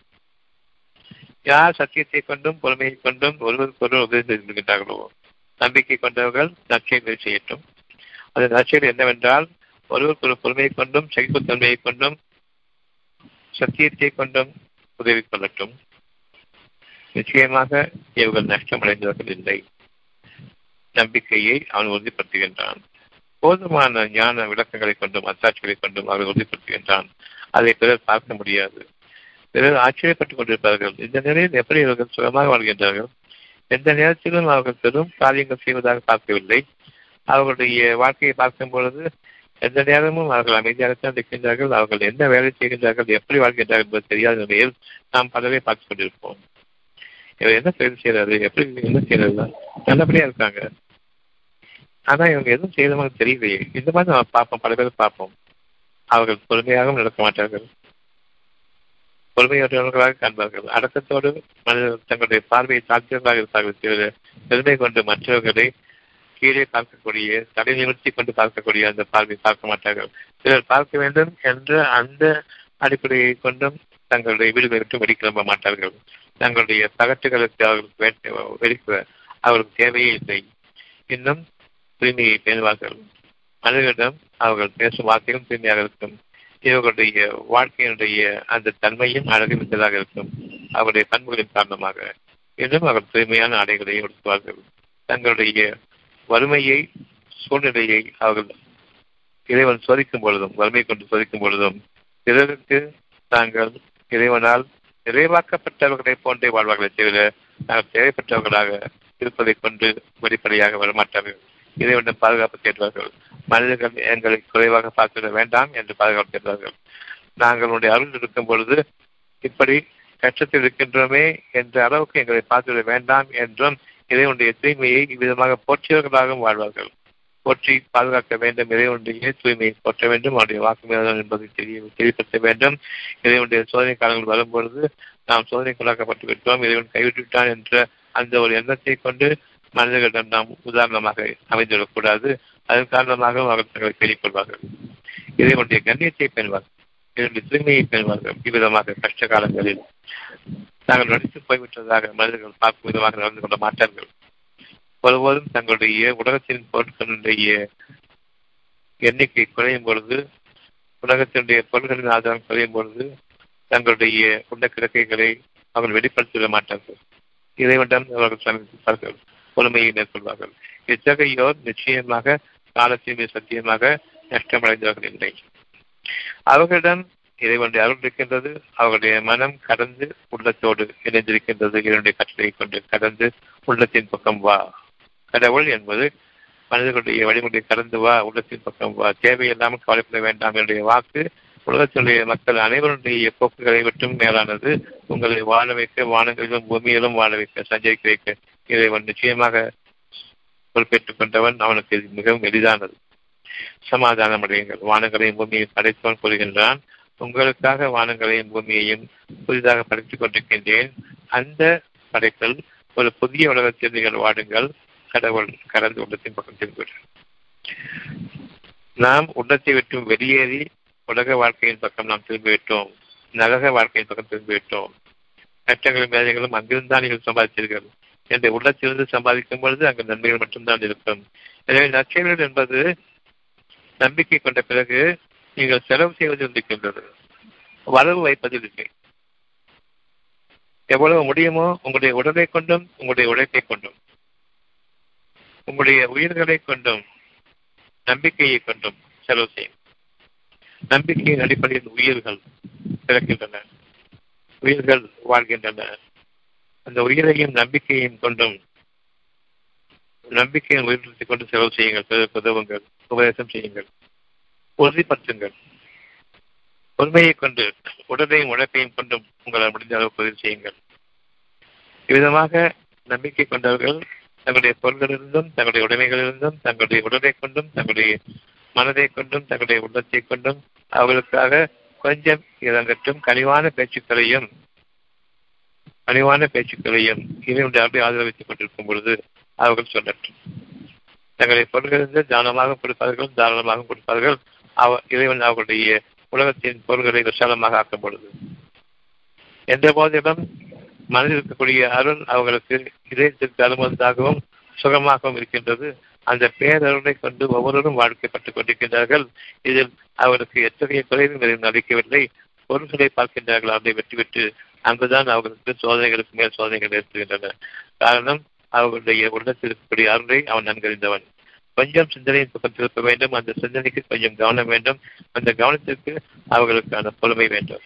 இந்த பொறுமையை கொண்டும் சத்தியத்தை கொண்டும் யார் ஒருவருக்கு உபயோகித்திருக்கின்றார்களோ அவர்களுக்கு காலத்தின் சத்தியமாக கஷ்டமே இல்லை. ஒரு நாள் அவர்கள் வாழ்வது ஆயிரம் ஆண்டுகளுக்கு சமமானதாகும். இந்த உலக வாழ்க்கையில் வாழ்வது சமமானதாகும். ஒரு நாள் இறைவனோடு ஒரு பொழுது வாழ்வது இவ்விதமாக ஐம்பதினாயிரம் பொருள்களை நீங்கள் கலந்தாலும் சரி இதற்கு சமமாகாது. அந்த ஒரு செனப்பொழுது என்னிடம் திரும்புங்கள். நீங்கள் வாழக்கூடிய ஆயிரம் ஆண்டுகளும் ஐம்பது ஆண்டுகளும் சரி எவ்வளவு குவித்தனமாக வாழ்ந்தாலும் சரி அவ்வளவும் இதற்கு முன்பாக அர்த்தமானது. மிக அர்த்தமானது இறைவன் கூறுகின்றான். அந்த ஒரு நாள் அது விளங்கும். உங்களுடைய ஆன்மா உங்களுடைய இறைவனோடு இணைக்கும். அந்த நேரத்தில் அந்த பிரம்மாண்டத்தை பார்க்கும் பொழுது அந்த சொர்க்க பூமியினுடைய விசாலத்தையும் பிரம்மாண்டத்தையும் நீங்கள் அறிவீர்களே ஒரு சனப்பொழுது அந்த நேரத்தில் உலகம் அவ்வளவும் இருள் என்பதை அறிவீர்கள். அந்த இருகளில் சிக்கி பிறந்தவர்கள் வாழக்கூடிய இந்த பகட்டான வாழ்க்கை அர்த்தமானது என்பதை அறிவீர்கள். அது சொற்பமான வாழ்க்கை. அவர்களுக்கு எந்த விதத்திலும் அழிவை தவிர நன்மைகளை பெருக்காது சுகத்தை பெருக்காது. அவருடைய உள்ளம் செத்துவிட்டது அவர் உள்ளம் மூடப்பட்டு விட்டது மனம் செத்துவிட்டது. முன்னோர்கள் மடங்கி போயிட்டன வெறும் உயிர் மட்டுமே நிகழ்ந்து கொண்டிருக்கக்கூடிய அப்படிப்பட்ட மனிதர்கள் அகற்றோடு வாழ்ந்து கொண்டிருப்பார்கள். இந்த அற்பமான வாழ்க்கையின் பக்கம் அவர்களுடைய ஆடம்பரங்களின் பக்கம் நீங்கள் உங்களுடைய பார்வைகளை திருப்பிட வேண்டாம் என்று என்னுடைய கட்டளையாக இருக்கின்றது. தன் நாடியவர்களை இறைவன் தன் அருளுக்கு சொந்தமாக்கிக் கொள்கின்றான். அத்தியாயம் மூன்று வருஷம் இருபத்தி நாலு அங்கு போர்கள் இல்லை என்பதை கவனிக்க வேண்டும் இதை கொண்டுதான் எப்பொழுதும் இன்றைய வகுப்பு நடந்து கொண்டிருக்கின்றது. அத்தியாயம் மூன்று எழுபத்தி நான்கு. அவன் தன் அருளை கொண்டு தன் நாடியவரை சொந்தமாக்கிக் நாம் படிக்கும் போதெல்லாம் அருள் சொல்லும் போதே பொருள் பொருள் பொருள்னே படிக்காது. அருள் உங்களுடைய பொருள்கள் எவ்வளவு குறைவாக இருந்த போதிலும் உங்களை நிவர்த்தி பிடிக்கும். அது சத்தியமான உயர்வான பாதை. உங்களுக்காக நிகழும். பொருள் என்பது உங்களை தாழ்த்திவிடும். நிச்சயமாக அருளோடு கூடிய பொருள் உங்களுக்காக மாக்கப்பட்டிருக்கின்றது அவர் இல்லாத நிலையில் பொருள் உங்களுக்கு மேலும் அற்பமானவும் சொற்பமான சுகமாக சுகத்தை கொடுக்கக்கூடிய வாழ்க்கையை கொடுத்துக் கொண்டிருக்கும். மனிதர்களை வேட்டையாடக்கூடிய அந்த பாதையில் தான் வழி வழி நடத்துமே தவிர நிச்சயமாக இதனுடைய பாதை இருக்காது இதில் இறுதியாக தங்களுக்கும் இந்த உணவை கொண்டு ஒட்டினார்களே தங்களுடைய குடும்பத்தினருக்கும் வயதுகளின் நெருப்பை தேர்வு கொள்ளவில்லை. என்ற போதிலும் தாங்கள் சிறப்பான வாழ்க்கையை வாழ்ந்து கொண்டிருப்பதாக எண்ணுவார்கள். பெரும்பாலான மக்கள் விதமாக வாழ்வதன் காரணமாக இதுதான் உண்மையோ என்ற அந்த அடிப்படையிலும் நாம் மனிதர்களை பார்க்க ஆரம்பித்து விடுகின்றோம் ஷேத்தான் நிச்சயமாக நம்முடைய பாதையை மாற்றிவிடக்கூடிய அந்த அபாயமும் உண்டு. நாம் நம்முடைய இறைவன் பக்கம் பாதுகாப்புக்காகவும் மன்னிப்புக்காகவும் திரும்ப வேண்டும். அவர்களோடு கூடிய வாழ்க்கையை வாழ வேண்டும். இந்த அவரோடு கூடிய வாழ்க்கை என்னவென்றால் முதலில் எனக்கும் என்னுடைய தகவல்களுக்கும் இருக்கக்கூடிய அந்த எண்ணம் நீக்கப்பட்டுவிடுகின்றது. அந்த பகைவர்கள் எங்களுடைய மனதிலிருந்து நீக்கப்பட்டுவிடுகின்றார்கள். அவர்கள் எழுத்துக்கு தொலைவு காக்கப்பட்டுவிட்டார் நாமும் அவர்களை விட்டும் உயர்வான பாதையில் நாம் நம்மை அமைந்து விட்டோம் தன்னளவில் அவன் நம்மை உயர்த்தி கொண்டான் என்று இப்பொழுது. அந்த உயர்ந்த பாதையில் தான் வாழ்ந்து கொண்டிருக்கின்றோம். இந்த பொருளாதாரத்தினுடைய நெருக்கடியை நமக்கு அவன் காண்பிக்கும் பொழுது அருளை அவன் அதிகப்படுத்திக் கொண்டிருக்கின்றான் என்பதை ஒவ்வொரு நாளும் அறிய வேண்டும். தன்னளவில் நம்மை உயர்த்தி கொண்டிருக்கின்றான். இப்பொழுது அவருடைய வாழ்க்கையில் அசுமாக்கப்பட்டு மீண்டும் நாம் இந்த உலகத்தில் இறக்கப்படுவோம் அவனுடைய பொருள் அது அருள் அருளோடு கூடிய பொருளாதாரங்களை கொண்டு. நான் என்னுடைய பொருளில் அருளை கொண்டிருக்கிறேன் என்றால் அது எந்த வகையில் நான் பார்ப்பேன் என்றால் அதை கொண்டு பிறருக்கு நான் செலவு செய்வேன். அற்ப பொருள்கள் நினைவிட்டு நீங்குவதற்கு முன்பாக நான் அவற்றிலிருந்து தாராளமாகவும் பகிரங்கமாகவும் மறைவாகவும் ரகசியமாகவும் செலவு செய்வேன். என் இறைவனுடைய அருளை நான் என்றென்றுமே ஆதரவு வைக்கின்றேன். அந்த அருள் எனக்கு செலவின் காரணமாகவோ அல்லது இறைவன் எனக்கு குறைத்து கொடுப்பதன் காரணமாகவோ நிச்சயமாக நான் பதற்றப்பட மாட்டேன். நான் என்னுடைய சொர்க்கம் சுருங்கிவிட்டதே என்று என்ன செய்வேன் என்ற அந்த எண்ணமே எனக்கு ஏற்படாது. இவையெல்லாம் இறைவனுடைய அருளிலிருந்து நமக்காக பாதுகாப்பாக அமைக்கப்பட்டுக்கூடிய பெரும் அரண் என்பதை அறிய வேண்டும். இன்னும் அல்லாஹ் மகத்தான் இறக்கமுடையவன் அத்தியாயம் மூன்று இருபத்தி நான்கு. தான் நாடியோரை தன் அருளை கொண்டு சொந்தமாக்கிக் கொள்கின்றான். அவர்களுக்கு எந்த காலத்திலும் மனதில் நெருக்கடி ஏற்படாது துன்பங்கள் வாட்டாது. பகைமையை அவர்கள் கொள்ள மாட்டார்கள். தங்களுடைய இறக்கத்தை கொண்டு மேலும் இறக்கத்துடன் தான் கவனிப்பார்கள் தவிர அவன் நாசமாக போக வேண்டும் என்று ஒருபோதும் எண்ண மாட்டார்கள். இது மிக பெரும் அருளாகும். நாம் உயர்ந்து கொண்டிருக்கின்றோம். தன்னளவில் நம்மை அவன் உயர்த்தி கொண்டான் என்பதும் இந்த நொடிப்பொழுதில் நாம் அறிய வேண்டிய சத்தியம். இந்த ஒரு மனநிலையை நீங்கள் ஐம்பதாயிரம் ஆண்டுகள் பொருள் அடிப்படையை கொண்டு வாழ்ந்தாலும் சரி வாழ்ந்ததாக அர்த்தமில்லை. அந்த கொடுமையில் வாழ்ந்து கொண்டிருக்கும் நிலையிலேயே சிறப்பாக வாழ்ந்து கொண்டிருக்கின்றவர் எண்ணிக்கொண்டிருக்கின்றீர்கள். மனிதர்களை வேட்டையாடியே வாழக்கூடிய வாழ்க்கையை தான் உங்களுடைய வாழ்க்கையை எண்ணிக்கொண்டிருக்கின்றீர்கள். நிச்சயமாக நாம் அந்த நேரம் வரும்பொழுது உலகத்தில் உள்ள அவ்வளவையும் நாம் சொந்தமாக்கி கொண்டிருந்த போதிலும் இறைவனுடைய ஒரு அருளுக்காக வேண்டி மனதுடைய ஒரு சிறு மனதிற்கான ஒரு சிறு சுகத்திற்காக வேண்டி அவ்வளவையும் கொடுத்துள்ள நாடுவீர்கள் பூமியை சொந்தப்படுத்திக் கொண்டிருந்தாலும் அதனை விட்டுவிட நாடுவீர்கள் உங்களுடைய வாழ்க்கையை நீங்கள் முடித்துக் கொண்டு நாடுவீர்கள் அந்த அத்தியாயங்கள் உதாரணங்கள் வாழ்க்கையில் உங்களுடைய கண் முன்பாக நிகழ்ந்தேறி இருக்கின்றது. அவற்றை மறந்துவிட வேண்டாம். எவ்வளவு பல்கு கொண்டிருந்த போதிலும் தங்களுடைய வாழ்க்கையை முடித்துக் கொண்டு விரும்புவார்கள் வேண்டாம் என்று. ஆணுங்களும் பூமியும் வேண்டாம் என்று விரும்புவார்கள். ஆனால் இவர்கள் தான் பூமியை தாங்கள் அனுதரம் கொள்ள வேண்டும் என்று கடும் முயற்சியாக முளைத்து உழைத்தவர்கள். முயற்சிக்கு மேல் முயற்சிகளாக உழைத்தவர்கள்.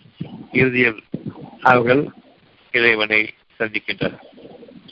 என் இறைவனே உன்னுடைய அருள் இந்த பொருள்கள் எல்லாம் மிஞ்சியதாக இருக்கின்றது. என் மனதுக்கு கொஞ்சம் அமைதியை கூடிய இறைவனே என்று கதறக்கூடிய அந்த நாள் வரும். அப்பொழுதுதான் அவர்களுக்கு தெரியும் இவ்வளவு முயன் முயன்று உழைத்தோமே. உழைப்பவர்களாகவே இருந்து மற்றவர்களுக்கும் காட்டிக்கொண்டு உழைப்பே சிறந்து கூறிக்கொண்டிருந்தோமே இப்பொழுது இந்த மனதிற்கு வேண்டிய சுகம் வேண்டும். வேதனை செய்துவிட்டது என்ன செய்ய வேண்டும்? என் இறைவனை அவ்வளவு எடுத்துக்கொள். எனக்கு சுகத்தை கொடு என்று கேட்போமே.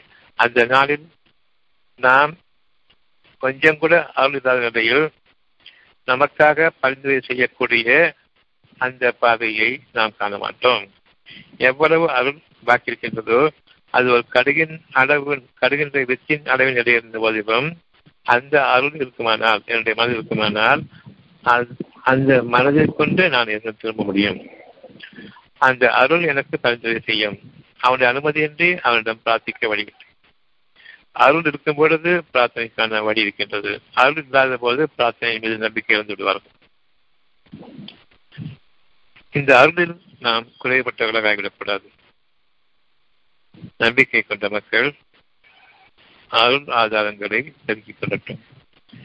இறைவனுடைய அருள் தான் உங்களுடைய வாழ்க்கை மனதிற்கான பாதுகாப்பு தான் உங்களுடைய வாழ்க்கை மனதிற்கான செழுமை தான் உங்களுடைய வாழ்க்கை. அந்த நம்பிக்கையும் அந்த பேருதவியும் இறைவனிடமிருந்து அருளாக கொடுக்கப்பட்டிருக்கின்றது.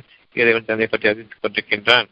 நிகழும் நிகழ்ச்சிகள் அவ்வளவுமே உலகத்தினுடைய பொருள்களும் அற்பமானது. இவர்கள் முயன்று உழைப்பாக உழைக்கக்கூடிய அந்த உழைப்பும் வீணானது. வெற்றுத்தன்மையை கொண்டது.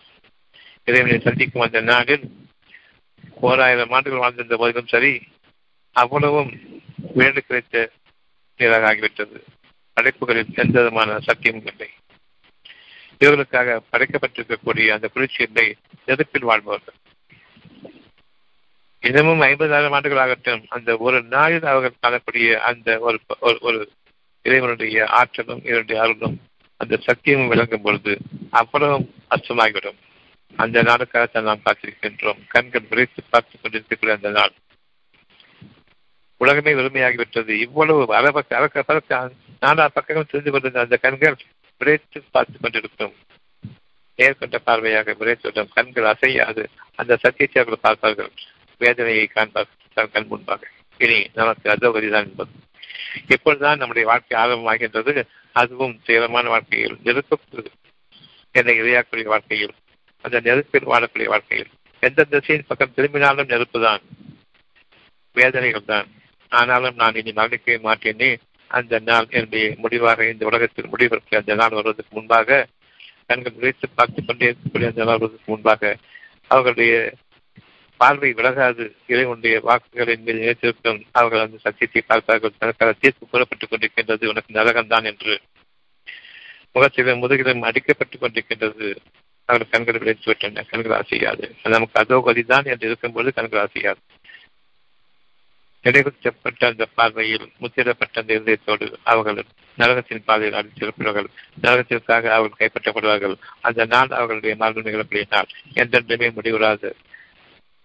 நெருப்பில் வசிக்கக்கூடிய திரும்பும் திசையில்தான் அவருடைய மரணம் வந்து அமைந்து கொண்டிருக்கும். அவருடைய வேதனை வேசப்பட மாட்டாது. ஒவ்வொரு வேதனையும் முடிவுபட்டதாக இருக்கும். அது தாமதிக்கப்படவும் மாட்டாது. இவ்விதமான வாழ்க்கையை நுழைவதற்கு முன்பாக இந்த உலகத்தில் வாழும் பொழுது மனதில் இருக்கக்கூடிய வாழ்க்கையை பொருள் அடிப்படையில் சாத்திடாமல் கடந்து உள்ளத்தின் பக்கம் சாட்சியத்தின் பக்கம் மனசாட்சியத்தின் பக்கம் நாம் திரும்பும் பொழுது அந்த வாழ்க்கை நமக்கு அழகான வாழ்க்கையாகவும் நமக்காக இந்த உலகத்திலும் நன்மையாக விதிக்கப்பட்ட வாழ்க்கையும் மறுபுறத்திலும் நன்மையாக விதிக்கப்பட்ட வாழ்க்கையையும் நாம் அடைவோம்.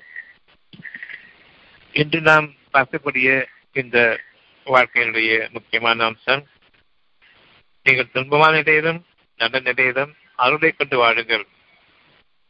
பொருள்களில் வாழும் பொழுது அந்த துன்பங்கள் ஏற்படும் பொழுதும் அருளை விட்டுவிடாதீர்கள். அதுதான் உங்களுடைய அடிப்படை. அதனால் இதனுடைய வாக்குகள் காலம் மாறும். கவலை வேண்டாம். நீங்கள் எவ்வளவு பிரயோஜனமாக வாழ்ந்தாலும் சரி ஆயிரம் ஆண்டுகள் வந்தாலும் சரி ஐம்பதாயிரம் ஆண்டுகள் வந்தாலும் சரி ஒரு நாள் அந்த ஒரு நாளில் நீங்கள் சத்தியத்தை அடையும் பொழுது அவ்வளவும் வீண் சம்பாதித்தது அவ்வளவும் வீண் என்று அறிவீர்கள். அந்த நாளுக்காகத்தான் காத்திருக்கின்றீர்கள். அந்த நாளுடைய ஒரு பகுதி உங்களுக்கு உதாரணமாக காட்டப்படுகின்றது. பொருளை சுருக்கி காட்டுகின்றேன். அருள் நிரம்பி இருக்கின்றது. என் நிறைவில் கைவிட மாட்டான் என்பது அருள் நிரம்பி இருக்கின்றது. இப்பொழுது முழுமையாக என் பக்கம் முழுமையாக பொருளை விட்ட பிறகு நீங்கள் திரும்புகிறீர்களே முழுமையாக திரும்புகிறீர்களே அவ்விதமாக அல்லாமல் உங்களுக்கு கொஞ்சம் நெருக்கடி பெறும் பொழுதே முழுமையாக சார்ந்து விடுங்கள். உங்களுடைய பொருளாதாரத்தை அதிகரிப்பான் அருளோடு கூடிய பொருளாதாரம் அதில் மற்றவர்களுக்கும் உரிமை இருக்கிறது. உங்களுக்கும் நன்மை இருக்கின்றது. அத்தியம் பதினேழு வசனம் முப்பது. நிச்சயமாக உங்களுடைய இறைவன் தான் நாடியவருக்கு விசாலமாக வழங்குகின்றான். தன் அருளைக்கு உங்களை சொந்தமாக்கிக் கொள்கின்றான். பொருளை விட்டும் விலகிக் கொள்ளுங்கள் அருள் வாழுங்கள். மன அமைதியை கொண்டு வாழுங்கள் பொறுமையை கொண்டு வாழுங்கள்.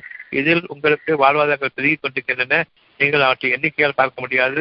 ஆனால் ஒவ்வொரு நாளும் அவனுடைய அருள் உங்களுடைய வாழ்க்கை நிகழ்ந்து கொண்டிருக்கும்.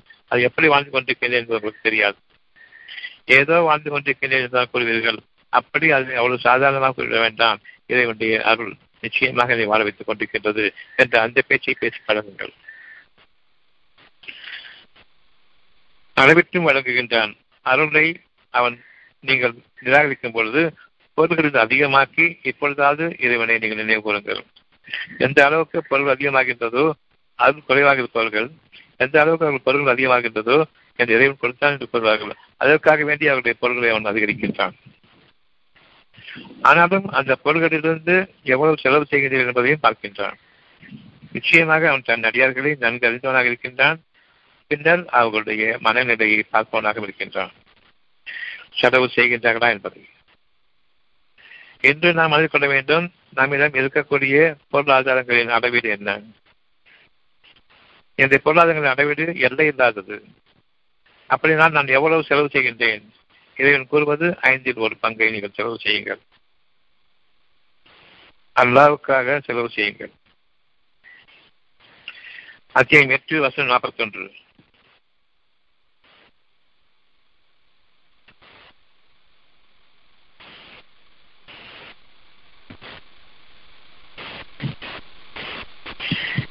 உங்களுக்கு கிடைத்த வெற்றி பொருட்கள் அத்தியாயம் எட்டு வருஷம் நாற்பத்தி ஒன்று உங்களுக்கு கிடைத்த வெற்றி பொருட்களிலிருந்து ஐந்தில் அல்லாவுக்கும் தூதர்களுக்கும். அல்லாவுக்கு உங்க பணம் தேவையா? கிடையாது. வெற்றி பொருள்கள் நான் இன்னைக்கு சகமா இருக்கிற மனசு அமைதியாக சொன்னா எனக்கு போதுமான உலகத்தினுடைய ஆதாயங்களை கொள்ளக்கூடிய பொருள் வசதிகள் இருக்கின்றன. உலகத்தினுடைய ஆதாரங்கள் எனக்கு நிரப்பமாக இருக்கின்றன. இப்போது என் மனசுக்கு அமைதி இருக்கின்றது. இந்த அமைதி எந்தெந்த நிலைத்திருக்க வேண்டுமானால் ஐந்தில் ஒரு பங்கு. இறைவனிடமிருந்துதான் இது கிடைத்தது என்று நீங்கள் கூறுவீர்களானால் ஐந்தில் ஒரு பங்கு அல்லாஹுக்கு அப்ப அல்லாஹுக்கு உங்களுடைய பொருள் தேவையா? படைத்தவனே அவன் தானா தேவையில்லை. தூதர்களுக்கும் அல்லாஹனுடைய பாதையில் தேர்ந்தெடுக்கப்பட்ட தூதர்கள் இருக்கின்றார்கள். அவர்களுக்கு ஞானங்கள் இருக்கின்றன. அவர்கள் அவர்களில் வாழ்பவர்கள் பொருள்களில் வாழ்பவர்கள் இல்லை. அவர்களிடம் அந்த பொருள்களை கொடுங்கள். ஐந்தில் ஒரு பங்கு தான். இருபது பர்சன்ட் கொடுங்க. எண்பது பர்சன்ட் நீங்க வச்சுக்கோங்க. இதை கொடுப்பதன் காரணமாக அந்த அருள் உங்களுக்காக பெருகுகின்றது. நீங்களும் அருள் வாழ ஆரம்பிப்பீர்கள். இதன் காரணமாக அந்த அருள் செலவு செய்யப்படும் பொழுது உங்களுடைய பொருள்களுக்கும் அருள் ஏற்படுகின்றது. அந்த பொருள் உங்களுக்கு நெருக்கடியை இனி கொடுக்காது. அந்த பொருள்களில் நீங்கள் செலவு செய்வீர்கள். யாருக்கு செலவு செய்வீர்கள்? அந்த பொருள்கள் இருந்து என்றால் யார் ஐந்து ரூபாய் அவர்களுடைய சொந்தங்களுக்கு செலவு செய்வீர்கள்? மிச்சம் இருக்கக்கூடிய எண்பது பர்சன்ட் கொடுக்கக்கூடிய இருபது பர்சன்ட் தூதருக்கு கொடுக்கும் பொழுது மீதமக்கூடிய அந்த எண்பது பர்சன்ட் நீங்கள் செலவு செய்யக்கூடிய அந்த விசால தன்மையை கொடுக்கும். உங்களை சொந்தங்களுக்கு கொடுப்பீர்கள் அனாதைகளுக்கு கொடுப்பீர்கள் ஏழைகளுக்கு கொடுப்பீர்கள் நேர்வழி இருப்பவருக்கும் கொடுப்பீர்கள். மேலும் அல்லாஹ் மீது நம்பிக்கை கொண்டவர்களானால் இரண்டு படைகள் சந்தித்த நாளில் நாம் நம் அடியார்கள் மீது இறக்கக்கூடிய நேர்வழி என்று நம்புகிறானால் உறுதியாக அறிந்து கொள்ளுங்கள். நிச்சயமாக அல்லாஹ் அனைத்து தாற்ற இரண்டு படைகள் சந்தித்த நாள் உண்டு உங்களுடைய தூதருடைய வாழ்க்கையை நீங்கள் பார்க்கிறதானால் இரண்டு படைகள் சந்தித்தனால் நாள் படைகளும் அல்லாவுடன் இருக்கக்கூடிய அந்த நிலையில் சொற்பமான தொகையை கொண்டிருக்கும் பொழுது வானவருடைய படைகளும் இறங்கியதை பார்ப்பீர்கள் அந்த நாளில் யார் வெற்றி கொண்டார் என்பதையும் நீங்கள் அறிவீர்கள். நீங்கள் விரும்பினாலும் விரும்பாவிட்டாலும் கடுமையான சோதனைக்குள்ளாக்கப்பட்ட நிலையில் தூதரும் அவருடைய நம்பிக்கை கொண்டவர்களும் அல்லாவின் உதவி எப்பொழுது என்று எண்ணிக்கொண்டிருக்கிற நிலையில் அண்ணாவுடைய பேருதவி வந்தது.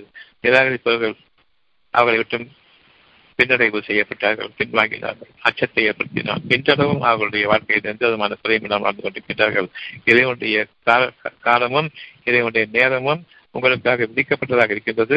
அந்த நாளில் இறைவன் உங்களுடைய உலகத்தினுடைய பாதுகாப்புகளை நீக்கி சோதிப்பான். இறைவனுடைய பாதுகாப்பை கொண்டு தன்னுடைய பாதுகாப்பை கொண்டு எப்படி உலகத்தினுடைய படைகள் எவ்வளவு பெரிதாக இருந்தாலும் சரி அவற்றை நீக்கி உங்களை வாழ வைக்க என்பதை கவனியுங்கள். ஒவ்வொரு குடும்பத்திலும் இதை ஏற்றுக்கொண்டவர்கள் கொஞ்சம் பேர் இருப்பாங்க பெரும் படைகள் இவர்களுக்கு விரோதமாக இருக்கும். இரண்டு படைகள் எப்பொழுதும் சந்தித்துக் கொண்டிருக்கின்றன. ஒருத்தர் இந்த வழிக்கு வரும்போது அவங்களை செய்யக்கூடிய குடும்பத்தினுடைய உறவினர்கள் அவ்வளவு பேரும் நூற்றுக்கணக்கான பேர்கள் அவர்களுக்கு எதிராக இருப்பார்கள். இரண்டு படைகள் மோதுகின்றன. தனித்திருக்கக்கூடிய அந்த மனிதரோடு ஒருவரோடு அவருடைய குடும்பம் சுற்றம் அவ்வளவு சேர்ந்து அவர்களுக்கு எதிராக இருக்கும் பொழுது இறைவன் எப்படி அவர்களை சரித்து பாதுகாக்கின்றார் என்பதை இப்பொழுது நீங்கள் சந்தேகம் கொள்ள வேண்டாம். மத்திய எட்டு நாற்பத்தி ஒன்று நீங்கள் அல்லாவின் மீதும் நம்பிக்கை கொண்டவர்களாகனால் இரு படைகள் சந்தித்த நாளில் அந்த ஒரு நாள். நாம் நம் அடியார்கள் மீது இலக்கிய உறுதியையும் நம்பிக்கையையும் நான் பாதுகாப்பவன் என்ற அந்த எண்ணத்தையும் கொடுத்து இறக்கி அருளி நேர்வழியையும் அதன் காரணமாக இன்றளவும் அவர்கள் வாழ்ந்து கொண்டிருக்கின்றார்கள். இவ்வளவு பெரும் படைகளை மீறி இதனை நீங்கள் நம்புகிறானால் உறுதியாக இருந்து கொள்ளுங்கள். நிச்சயமாக அல்லாஹ் ஒவ்வொரு பொருள் மீதும் பேராற்றல் மிக்கும் அந்த ஆற்றல் இன்று நமக்கு அருளாக கொடுக்கப்பட்டிருக்கின்றது. அந்த அருளை கொண்டு இன்று முதலாக நாம் வாழ வேண்டும். நாம் குறைவாக கொண்டிருக்கும் பொழுது செலவுகள் அதிகமாகும். அந்த நேரத்தில் நீங்கள் கனிவான பேச்சு பேசுங்கள். உங்களுடைய இறைவனுடைய அருளை நீங்கள் ஆதரவு வைத்திருக்கிறீர்கள். அத்தியம் பதினேழு வருஷம் இருபத்தி எட்டு உங்களுடைய இறைவனுடைய அருளை நீங்கள் ஆதரவு வைத்திருக்கக்கூடிய காலங்களில் பொறுமையை மேற்கொள்ளுங்கள். அதாவது பொருள்கள் செலவு செய்ய செலவாகி கொண்டிருக்கின்றன பொருள்கள் குறைந்து கொண்டிருக்கின்றன. சைத்தான் வறுமையை கொண்டு பயமுறுத்துகின்றான். இந்த நிலையில் அருள் இருக்கின்றது. இறைவன் கூறுகின்றான் கவலை வேண்டாம். நீங்கள் நல்ல காரியங்களில் ஈடுபட்டிருக்கின்றீர்கள். நல்ல செயல்களை தான் செய்திருக்கின்றீர்கள். நீங்கள் உங்களுடைய அருளிலிருந்து செலவு செய்திருக்கின்றீர்கள். பொருள் குறைவாக இருக்கின்றது. விருதப்படுத்தவன் நான். பூமி இறந்த பிறகு மேகங்களை கூட்டங்களை ஓட்டி வந்து மழையாக பொழியச் செய்து ஆறுகளையும் நீரூற்றுகளையும் குளங்களையும் ஏரிகளையும் நிரப்புபவன் அவன்தான். நம்பிக்கை கொள்ளுங்கள். எந்த திசையிலிருந்து என்று நீங்கள் உலகத்தின் அடிப்படையில் பூமியை நீங்கள் அடைந்து கொண்டிருக்க வேண்டாம். வானங்களிலிருந்து உங்களுக்கு இறக்கக்கூடிய அந்த பெரும் பாக்கியங்கள் நன்னறி நன்னறிவு நுண்ணறிவு மற்ற மக்களுடைய அறிவு படைத்த மற்ற மக்களை விட உயர்ந்த படைப்பாக உங்களை உயர்த்தும். நீங்கள் அறிவு படைத்தவர்களை உங்களுக்கு கீழாக ஆக்கி அவர்களுக்கு நீங்கள் வேலை கொடுப்பீர்கள். அப்படிப்பட்ட சூழ்நிலையை நிச்சயமாக இறைவன் உருவாக்குவான். தன்னடவே இறைவன் உங்களை உயர்த்தி கொண்டிருக்கின்றான். ஆகவே அருளின் பக்கம் உயருங்கள் பொருள்களிலிருந்து விலகி வருவார்கள் நீங்கள் வாழுங்கள். உங்களுடைய பொருளாதாரம் எவ்வளவு குறைவாக இருந்தாலும் சரி மனதில் அமைதியை ஏற்படுத்திக் கொள்ளுங்கள். அது அருளாதாரம். அதிலிருந்து நீங்கள் செலவு செய்வீர்கள். நிச்சயமாக உங்களுடைய வாணிபம் இறைவனிடம் இருக்கின்றது. அவன் தன் அருளிலிருந்து உங்களுக்கு அதிகமாக்கி பொருள்களிடம் உங்களை விதமாக ஆக்குவான். உங்களுக்கு நிகரான வாழ்க்கையை வாழக்கூடியவர்கள் இந்த உலகத்தில் இல்லை என்னும் அளவுக்கு அருளாதாரங்களிலும் பொருளாதாரங்களிலும் பெருகச் செய்வான். அத்தியாயம் இரண்டு வருஷம் இருநூற்றி ஒன்று. அத்தியாயம் இரண்டு வருஷம் இருநூத்தி ஒன்று. எங்கள் இறைவனை எங்களுக்கு உலகில் நற்பாக்கியங்களை தந்தல்வாயாக மறுமையிலும் நாளைய வாழ்க்கையிலும் எதை பற்றி பயப்படுகின்றோமோ இனி என்ன செய்யப்போகிறோம் என்று பயப்படுகின்றோமோ இந்த உலக வாழ்க்கையில் அந்த மறுமையில் புதிய வாழ்க்கையில் மறு வாழ்க்கையிலும் நற்பாக்கியம் தந்துள்வாயாக இன்னும் மனிதர்கள் என்ற நெருப்பின் வேதனையிலிருந்தும் மனிதர்களை நம்பி வாழக்கூடிய நெருப்பின் வேதனையிலிருந்தும் எரிகட்டைகளை விட்டும் எங்களை காத்துள்வாயாக என கேட்பதும் அவர்கள் இருக்கின்றார்கள். இத்தகையோர் இருநூத்தி ரெண்டு அவர்களுக்குத்தான் அவர்கள் சம்பாதித்த நற்பாக்கியங்கள். உண்டு.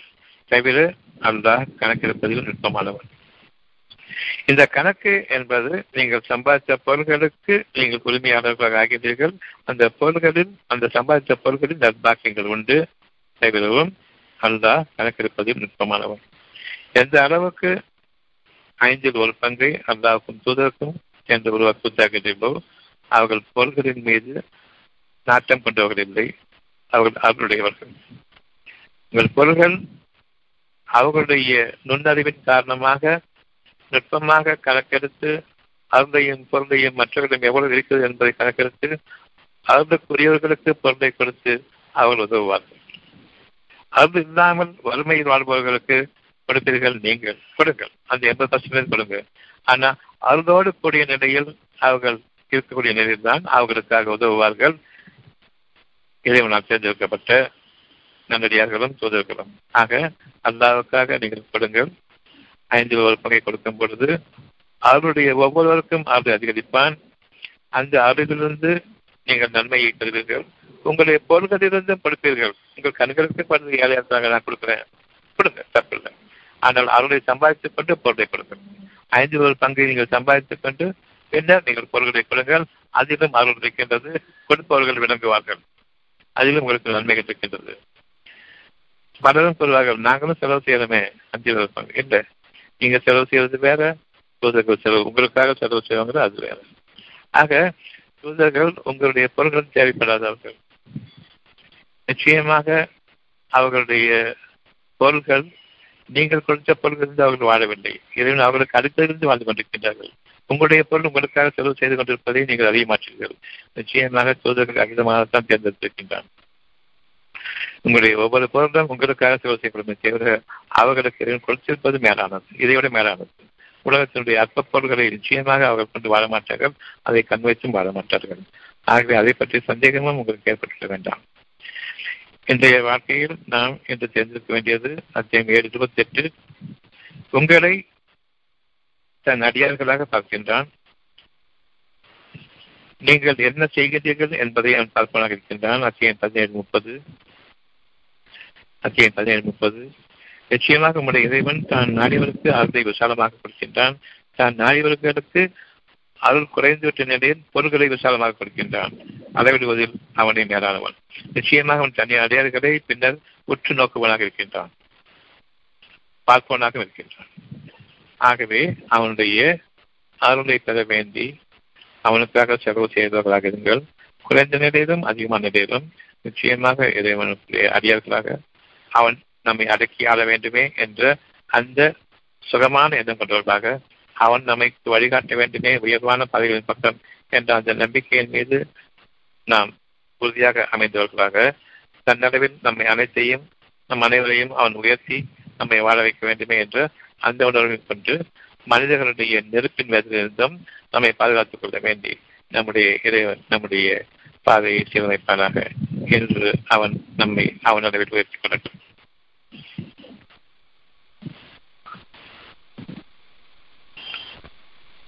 இது என்ன உங்களுக்கு இன்னைக்கு தேவைப்பட்டது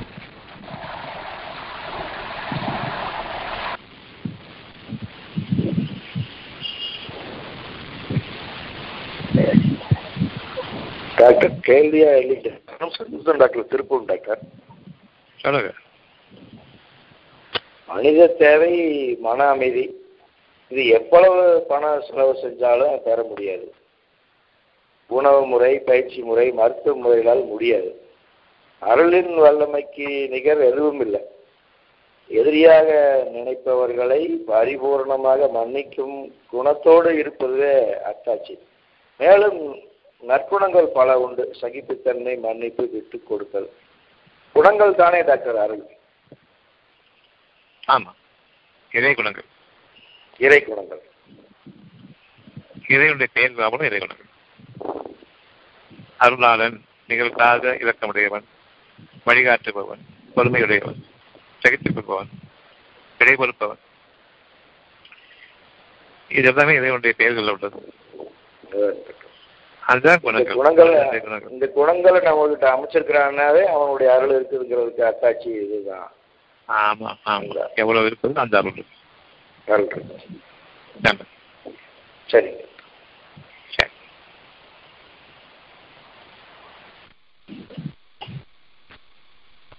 試合で投げたくなったと思います。